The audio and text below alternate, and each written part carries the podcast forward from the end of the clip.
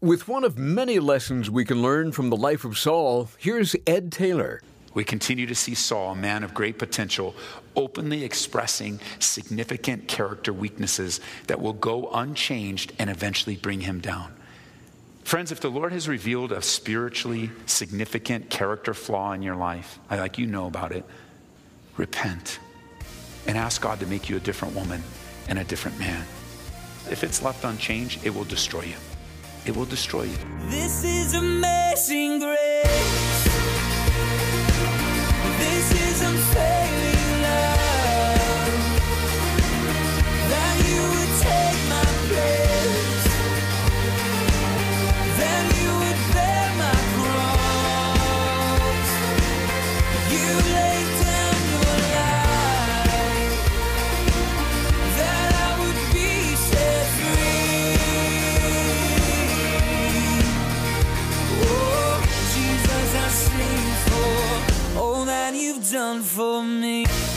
There are certainly many good examples in the Bible we can turn to, and then you have some who deeply trouble us. Maybe we're not quite sure what to make of them. If you're familiar with the story of Saul, Israel's first king, you no doubt have had to wrestle with some difficult questions. Let's face it, he's an enigma. Well, today on Abounding Grace, we'll set out to solve some of those puzzling questions raised by his life. Find your place in 1 Samuel chapter 10, and we'll turn things over to our pastor and teacher, Ed Taylor. Verse 7, notice, and let it be that when these signs come to you, that you do as the occasion demands, for God is with you. It's the greatest thing you want in life, to remember that God is with you. Verse 8, you shall go down before me to Gilgal, and surely I'll come down to you to offer burnt offerings and make sacrifices of peace offerings.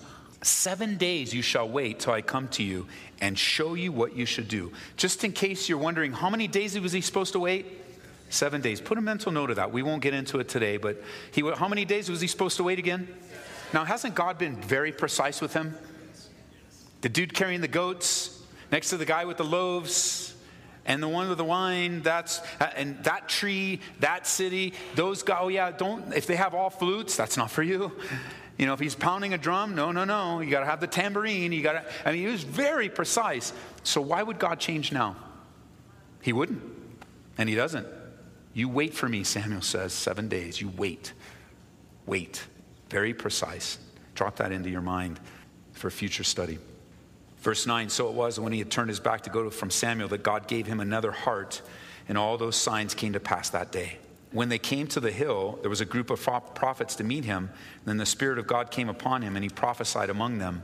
And it happened when all who knew him formerly saw that he indeed prophesied among the prophets, that the people said to one another, What is that has come upon the son of Kish? Is Saul also among the prophets? Then a man from there answered and said, But who is their father? Therefore it became a proverb, Is Saul also among the prophets? And when he had finished prophesying, he went to the high place. Wow. Samuel tells Saul, You will know that God is with you as these signs come to you. You could be confident in God's word coming to pass in your life. We would refer to this as prophecy. So much of the Bible is prophetic and was prophetic when it was written. Prophecy is a very important part of Bible study because God is able alone to predict the future with incredible accuracy. You know how incredible accuracy he has? 100% correct. He is precise. God in his omniscience knows all things. And since he knows all things, he's able with 100% accuracy to say what's going to happen in advance before it happens, only to watch it come to pass. Again, jot this scripture down. You can use it as a cross reference here. In 1 Kings chapter 8 verse 56, it says, "Blessed be the Lord who has given rest to his people Israel, according to all that he has promised. There has not failed one word of all his good promise which he promised through his servant Moses." Now, that's true for the followers of Jesus or followers of God then, and it's especially true to followers of Jesus today. There is not a promise that God has given you that will not come to pass. Period. God will not fail in his promises. And it should be comforting to you, even though some are still waiting for the promise to be fulfilled here in your chair or in your car, sitting in this sanctuary, down in the overflow room. Or on the, you know, think about it, you're on the North American continent, on this planet, this solar system, wherever you might be, you're precisely where you need to be in order to fulfill the Word of God in your life. God's written word reserved just for you and me. Jesus would say it this way in Matthew 5 Heaven and earth will pass away, but my word will by no means pass away. You want to look for those places to spend your spare time. You need to spend, spend it in a place where it's sure and steadfast, to really know the word. I've seen recently, and I've heard recently here in our community, this increase of activity of the cults and new cults, introducing just the weirdest, bizarrest, unusual interpretations of Scripture to draw people after themselves. And, and I don't, I'm not, I don't encourage you to know all about every single cult that's going through and knocking on your door. Just know the Bible, just know the Scriptures. It's very simple. Somebody opens up a scripture as I was talking on the radio today. You know, that, that the cult that's going around from Korea here in town, hitting you up at, at uh, Walmart or in the library telling you about the Mother God. And, and the passages they use are ridiculous. It, it's, not what the, it's not even close to what the Bible says. But you have to know the Bible in order to see and just read and go, that doesn't describe, God doesn't describe God's mother. And just look him in the eye. Where did you get that from? Somebody had to tell you that because I know the scriptures and I have it right here and I'm reading it. And it's like, that's not what it says. Or another cult comes to your door, hey, you know, Jesus is the half brother, you know, Michael the archangel, or whatever. They're, no, no, no, no. That, no, the Bible says that Jesus created the angels. Jesus is Lord of the angels. He's not the half brother of Lucifer, that's one side, or the used to be the Michael the archangel. Not true, not so. How could you possibly know that? Because the Bible teaches that. Not an organization, not a group. You spend your time in the Word because prophetically there's still much to be fulfilled. And I'll tell you, the biggest prophecy that I'm anticipating is the return of Jesus Christ.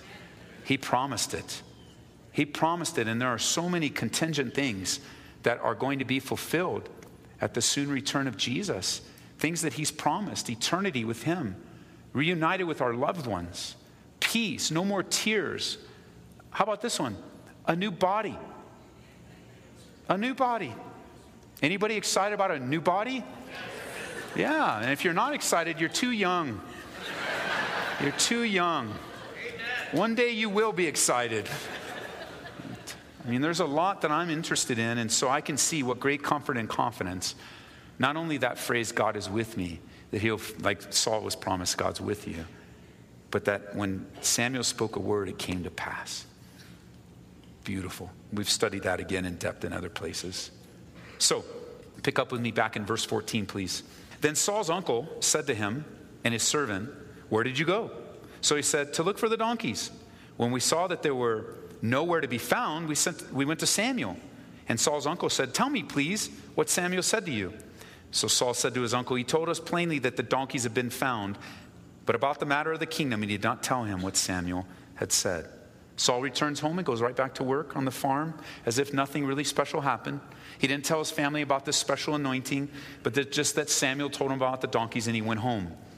The experiences of the previous days should have taught Saul that God was with him and that God would take care of him and meet his needs if only Saul would trust and obey. I believe something else he should have learned is that is he should have realized that he could trust Samuel to give him God's message and that to disobey Samuel meant to disobey the Lord. See, one more task awaited Samuel, or excuse me, Saul here, and that was to meet Samuel at Gilgal at a time that would be specifically given to him. It would be a test to see if Saul was truly devoted to the Lord and willing to obey orders. You see, no matter what role of responsibility you have, you and I are still under authority. You don't ever get out from under authority in your life. That might be bad news to some of you, but it's the truth. Because there is that sense at times, especially in the corporate world, in the, in the business world where many of you work, in, in the working world where you start in at the bottom, you pay your dues, right? Some entry level place, and that's a necessity. Almost all of us have started in one way or another in an entry level position. Maybe you're starting off right now. You're starting off your career and you're in that realm, and then you pay your dues, at least that's what they tell you, and then you get promoted and you get a raise and you get more responsibility. And somewhere along the way, there is a thought, you know, if I get high enough, they can't do this to me anymore. Whatever this is. There is always a this in every workplace. And if I'm the boss, then I'm the boss. But anyone that has moved in that realm of direction and oversight at work understands that he, there's no, you're not off the hook because you're the boss. And if you and I are truly walking in the Spirit, we won't view ourselves as the boss. We'll see ourselves as the chief servants. Because the, op, the, the way that Jesus operates is very, very different. That the, every place in response, every level of responsibility is something that we get to do wholeheartedly unto the Lord. And if He has us in, in what would be considered an entry level, that, let's be the best entry level person possible. And He gives us more responsibility, and let's be faithful with that more responsibility. Let's not be murmurers or complainers or whiners, but rather represent Jesus in our workplace, wherever it might be. Let's give ourselves wholly over to the Lord. Because as you move forward in responsibility, or what the world may call upward, the Bible says that in the kingdom of God, you're moving downward. You're becoming a greater servant, not less of a servant. In the kingdom of God, you're not becoming a boss. To whom much is given, much is required. So there's much that God is doing, and you oversee your home, dad, that's a place of servanthood. You oversee your home, mom, that's a place of servanthood. You're in your roommates with people, that's a place of servanthood unto the Lord. Sometimes you just have to remember that. Saul needed to learn he's going to get a lot of responsibility. But he still has a king. And there's still people that God's going to use to speak into his life. He needs to have ears to hear. He's not above counsel and correction. And neither are any one of us to receive direction from the Lord through the mouth of a friend. That they might come and encourage us and help us to grow in the grace of God. This is a test, and unfortunately, he fails. Verse 17. Then Samuel called to the people together the Lord, to the Lord at Mizpah and said to the children of Israel, Thus says the Lord God of Israel I brought up Israel out of Egypt and delivered you from the hand of the Egyptians, from the hand of the kingdoms, and from those who oppressed you. But today you've rejected God, who himself saved you from all your adversaries and your tribulations. And you have said to him, No, set a king over us. Now, therefore, present yourselves before the Lord by your tribes and by your clans. And when Samuel had caused all the tribes of Israel to come near, the tribe of Benjamin was chosen. And when he had caused the tribe of Benjamin to come near by their families, the family of Matri was chosen. And Saul the son of Kish was chosen, but when they sought him, he could not be found. Therefore they inquired of the Lord further, Has the man come here yet? And the Lord answered, There he is, hidden among the equipment. So they ran and brought him from there and when he stood among the people, he was taller than any of the people from his shoulders upward. And Samuel said to all the people, Do you see him whom the Lord has chosen? That there is none like him among all the people. So all the people shouted and said, Long live the king. Finally, what the people ask for, they receive. It, can, it can seem like a real joyful, happy occasion if we're not careful to remember that it comes out of a rejection of God Himself. Isn't that a twisting of the devil to make you happy for something that displeases God? That is such a trick. You know, a lot of that happens in movies and television. Something wickedly evil is happening on the screen in front of you, and they arranged it in such a way to make you laugh. Ha ha ha ha. But it's just like horrible. And yet we're being, conditioned to laugh at something that God detests. Oh, I know it's just portrayed and I know it's all fake, and I recognize that. But it's also very influential. And it also has an effect on the mind. And to get us to laugh at something that God detests, for us to be comfortable with it. That's what's happening with it. Oh, we got our king. You guys, you got your king because God gave you your desire, your request, but he's going to send leanness to your soul. That's no laughing matter. You guys have just made a great error. And it's not fun to make grave errors before the Lord. Just a few pages back, if you're in Samuel, just so you remember in chapter 8, verse 6, if you just want to see it for yourself. It says in 1 Samuel 8, verse 6, but the thing displeased Samuel. Samuel's not laughing. I don't think he's smiling. At this event is greatly displeasing to the man of God. See, to the man of God, the things that are displeasing, the man of God is displeased. And so Samuel, he's displeased when they said, Give us a king to judge us. So Samuel prayed to the Lord. And the Lord said to Samuel, Heed the voice of the people in all that they say to you, for they have not rejected you, but they have rejected me, that I should not reign over them. Now remember, at this point, only Saul and Samuel know that Saul's been anointed king. And Samuel wanted the tribes of Israel to realize that Jehovah God, Yahweh, was in charge of the selection process, that he indeed is still king. So they gather the tribes together for this great announcement. And then in verse 27, or excuse me, verse 21, where is Saul? This is going to be, again, if you like to write in your Bibles, you can write it. You just circle that, or, you know, it's as they ask the question, let me see in Saul, uh, verse 21, they caused a tribe when they saw him. Um, Okay, so you'll have to write it in next to it, just the phrase next to verse 21, where is Saul? This is going to be a theme in his life. Where is Saul? Where's Saul? Where's the leader? Where's the one that's supposed to be spiritually strong, leading? Where's Saul? That's not a reputation you want to have. Where, where's the leadership when there's a need for leadership? We, we don't want that. He can't be found. He was hiding. Now, some see this as some kind of act of humility. I don't believe it's humility. Because humility, in its truest form, trusts God while at the same time depends on God's strength and wisdom in times of weakness. That's humility. Humility isn't running away and hiding. Humility isn't cowering. And you're going to see over and over and over again in Saul's life these weak points of his character that each test would come and reveal that in his life. I mean, it's again, you guys have read First Samuel before. You'll, if you haven't, read ahead. Just get just absorb what we're dealing with here. At the beginning, we're like, man, this is great. Maybe he's a little timid. He's the king of Israel. He was told and prophesied. He had the word of God. Everything that God said came to pass, and here he is hiding. Had Saul been focusing on the glory and majesty and faithfulness and strength of God, he would have eagerly stepped up and assumed the responsibility. But instead, his eyes were on himself. And when your eyes are on yourself, there is a tendency to run away and hide. Not a characteristic of maturity. We continue to see Saul, a man of great potential, openly expressing significant character weaknesses that will go unchanged and eventually bring him down. Friends, if the Lord has revealed a spiritually significant character flaw in your life, I like you know about it, repent and ask God to make you a different woman and a different man. Because if, it left, if it's left unchanged, it will destroy you. It will destroy you. Do you know in your cars, those newer cars, they have the little yellow light that pops on that's supposed to signify you have a tire problem? You guys know that light? Do you ever pay attention to it? Maybe yes, maybe no.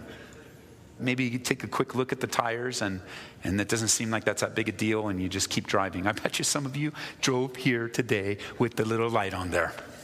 Pretty soon, a little man's going to jump out of the speedometer and say, Your tires are flat. So in California, not too long ago, we had a rental car.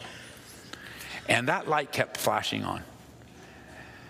I, being the uh, great mechanic that I am, I saw the light, saw that one of the tires was low on air, and went down to the gas station around the corner from my mother in law's house, put air in it. Boom, light went off, no problem. I woke up the next morning, the light was on again. And one of the tires seemed to be, but I don't know, what did I do? I went around the corner, put the money in the little air machine, filled it up. The third day the light went on, I didn't pay much attention to it. I didn't go around looking at the tires. I'm figuring, man, it just must be broken, and I'm a master mechanic, and uh, fixed it. That night, I happened to be driving uh, from my mother in law's house in LA County down to the church that I was teaching in Orange County, California, uh, and no problem. The light was on, we made it. A little bit, whatever the speed of the freeway was, no problem. I had my, my wife, my children, and my mother in law with me, and we all went to church together. We went to dinner afterwards, uh, we hung out. Excellent. It's late, late, late, major construction going on as we're getting out of the restaurant late and saying goodbye to friends, we, the light's still on. I said hello, it said hello, it's, we went on. And what it was saying all along is that Like I had serious tire problems. And I got a flat tire. It was flat. It was completely 100% flat on the freeway in the middle of construction. It was after midnight with my wife and my daughter and my mother in law. she is a good woman, but she doesn't want to be out after midnight with a flat tire with a poor mechanic. So we had to call AAA. And it's like, hey, what's going on? But there's traffic. It's going to take hours after hours. And there I was, my, everybody out of the car, side of the road. Me and Josh, we changed the tire together. What a small price to pay for ignoring the warning sign. It could have been really dangerous. That tire could have popped. It could have, it could have done everything that the warning light was trying to tell me three days earlier. You know, eventually we just had to take the car back and get another one. It's their problem. Uh, it's a rental, you know, it's your problem. Give me a car that the light, the stinking tires work. That's what I'm renting. And we lost, I lost, not only did I have my whole family on the side of the road, well, we just changed it before AAA came and just told them no thanks, you know. And, and then not only that, and, and have them in a place in the middle of the night, in the middle of nowhere. And then we had to waste the whole half a, more than a half a day the next day returning the car and waiting in line and getting such an insignificant consequence to pay for a little warning light. The warning lights in life are going to, you're going to pay much higher price. Your character flaws. It's not just people's opinion. You really need to take it serious. You can't just give it some little flippant, yeah, yeah, I'll stop that. And then find out that the light comes on again. Oh, yeah, yeah, yeah, it's not that big a deal. Oh, you know, that's just how I am. That's how I was raised. Or you look at someone else and you see a fly, you go, well, no, that's just them. No, no, no, that's just them in the flesh. And you're the warning light. It can't just be, oh, that's just them. No, you can't. No, it can't be that.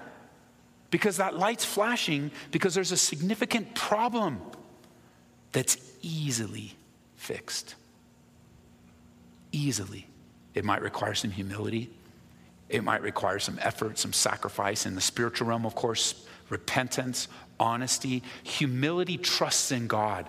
Humility doesn't run away. Humility solves problems that are in front of them, they don't run away and cause more. Humility recognizes the glory and honor and majesty of God, trusting Him at every phase of life. Saul has big problems. If you don't believe me, read on. Saul is a disaster, a catastrophe. He is someone that had such great potential, but already we're seeing weaknesses. I mean, we see positives too. Here's a guy that will go do and look for his dad's donkeys and not bellyache about it and do it for day after day after day diligently. And at the same time, he won't magnify God as his uncle asks him about what happened. Oh, they told me about the donkeys. Dude, you were anointed king. You were somebody asks you how you're doing. Yeah, I know. Well, you know, I don't know. Change the tire. No way. You saved a life. You're faithful. You don't hide when the day calls for you. You prayed up for when the day calls so that you can show up as a leader and lead the people into the presence of God. We've been in the book of 1 Samuel today on Abounding Grace with Pastor Ed Taylor. To hear this message again, either call and request the CD at 877 30 Grace. That's 877 304 7223. Or download the message from our website at calvaryaurora.org. You can also listen to Ed's teachings through our mobile app. Search for Calvary Aurora. And while you're thinking of it, download the Grace FM Colorado app too. This is another cool and helpful app where you can access great Bible teaching. Life sure can get difficult. I don't need to remind you of that. And there are times when we get down and discouraged, and maybe even feel like, can we get up out of bed in the morning? We'd like to share an encouraging book with you today, written by Francois Fenelon. It's simply titled Let Go. And that really is a good summation of the book as he encourages the readers to let go of those things that are hindering our lives and embrace God's joy and peace. When you give $25 or more to Abounding Grace, be sure to request a copy of Let Go. And we also want to remind you that Abounding Grace is listener supported, and we would very much appreciate your prayers and financial support as we come to you day by day. We're asking God to raise up a team of supporters that will stand with us and help to provide these daily studies on stations like this all across the country. Here's where to reach us 877 30 GRACE or make a secure online donation at calvaryaurora.org. You can also write to Abounding Grace, Post Office Box 460598, Aurora, Colorado 80046. There's more from 1 Samuel coming your way next time on Abounding Grace with Pastor Ed Taylor. This is amazing grace.